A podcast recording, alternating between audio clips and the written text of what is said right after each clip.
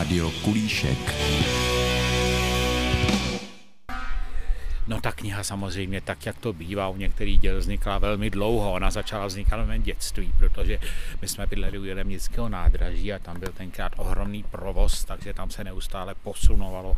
Tam jezdila spousta vlaků a protože my jsme tedy měli na zhlaví nádraží, vlastně jsme měli plot zahrádky, tak já jsem si tam vždycky sednul a tam jsem sledoval, byl jsem si na ten plot a sledoval, co se tam všechno děje, takže já jsem v té lokálce samozřejmě už tímhle si vytvářel jakýsi vztah. Ta lokálka mě vždycky zaujímala tím, že když se přijelo sem na kterékoliv nádražíčko, tak bylo krásně upravené, samá květina a tak dál.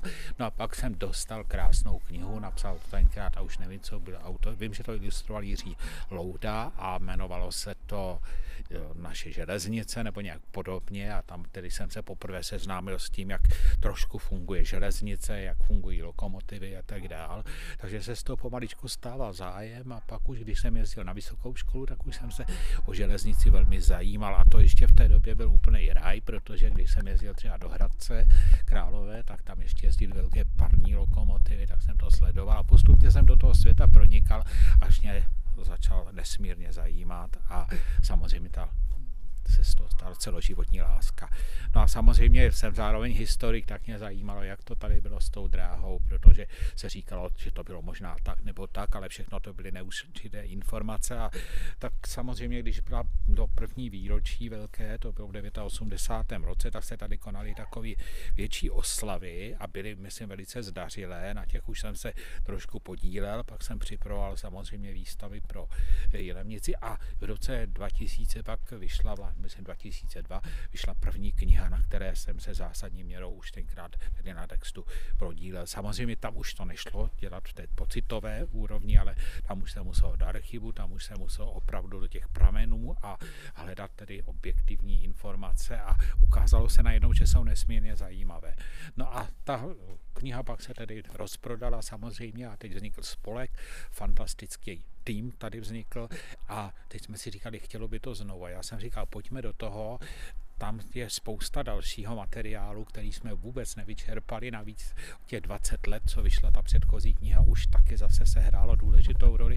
No tak znamenalo zase jít do archivu, ale měl jsem vynikající dva kolegy, samozřejmě inženýra Jardu Vydru, měl jsem k tomu také Radka Žehořka, kteří taky odvedli veliký kus práce, protože on asi těžko si kdo dovede představit, co to znamená, když máte špatnou fotografii a musíte ji dát do stavu, aby vůbec byla reprodukovatelná. Ale znamenalo to znovu tedy jít do archivu, zpracovávat ty materiály, kontrolovat a tak dále neustále.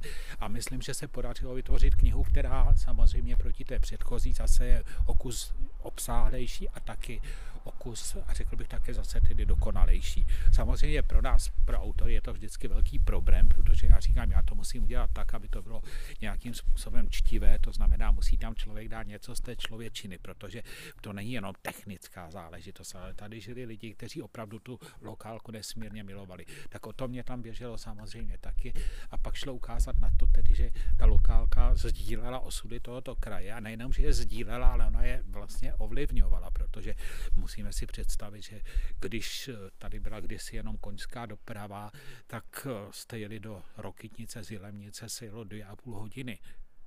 Což je neuvěřitelné, ale kolik to uvezlo lidí, tam bylo 6 lidí, že jo, v tom dostavníku, takže to bylo nesmírně pomalé a samozřejmě ta nákladní doprava po silnici koňská byla ještě mnohem pomalejší, takže samozřejmě to bylo drahé, bylo to nevýkonné a ten kraj tím velmi trpěl, takže díky tomu, že se pak našli spousta velmi nadšených lidí v čele s hrabitem Hrakem, kteří neváhali sáhnout do vlastní kapsy a vytvořili takovouhle nádheru, takhle krásnou lokálku, která měla být ale napojena na jezerskohorské dráhy, tak si myslím, že udělali obrovský kus práce a ty západní Krkonoše by z té dráhy vypadaly dneska určitě jinak. Když člověk tu knížku veme do ruky, je tam spousta, jak jsi říkal, nádherných fotografií.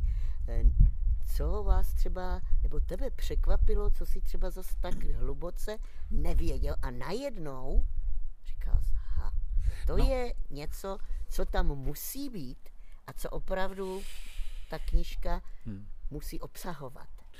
No, tam těch věcí, že jsme si říkali, že tam musí být, nakonec tam ty věci třeba ani nejsou, protože opravdu některé ty snímky jsou nádherné. Já si myslím, že tam jsou velmi cenné ty snímky, kde se ukazuje třeba v Jablonečku, čekají lidé na rychlík, pozor, přímý rychlík do Prahy a tam vidíte doslova narvané nástupiště lyžaři, to je takový ježek obrovský a ti tam všichni nastupují nebo odjíždí osobní vlak z Rokytnice a má 9 vozů osobních, takže vidíme, že i v té osobní dopravě samozřejmě hrála ohromnou roli. Konec konců, když se podíváme, tak ve starých jízdních řádech je napsáno, že vlak jede, když je Jilemnicí trh.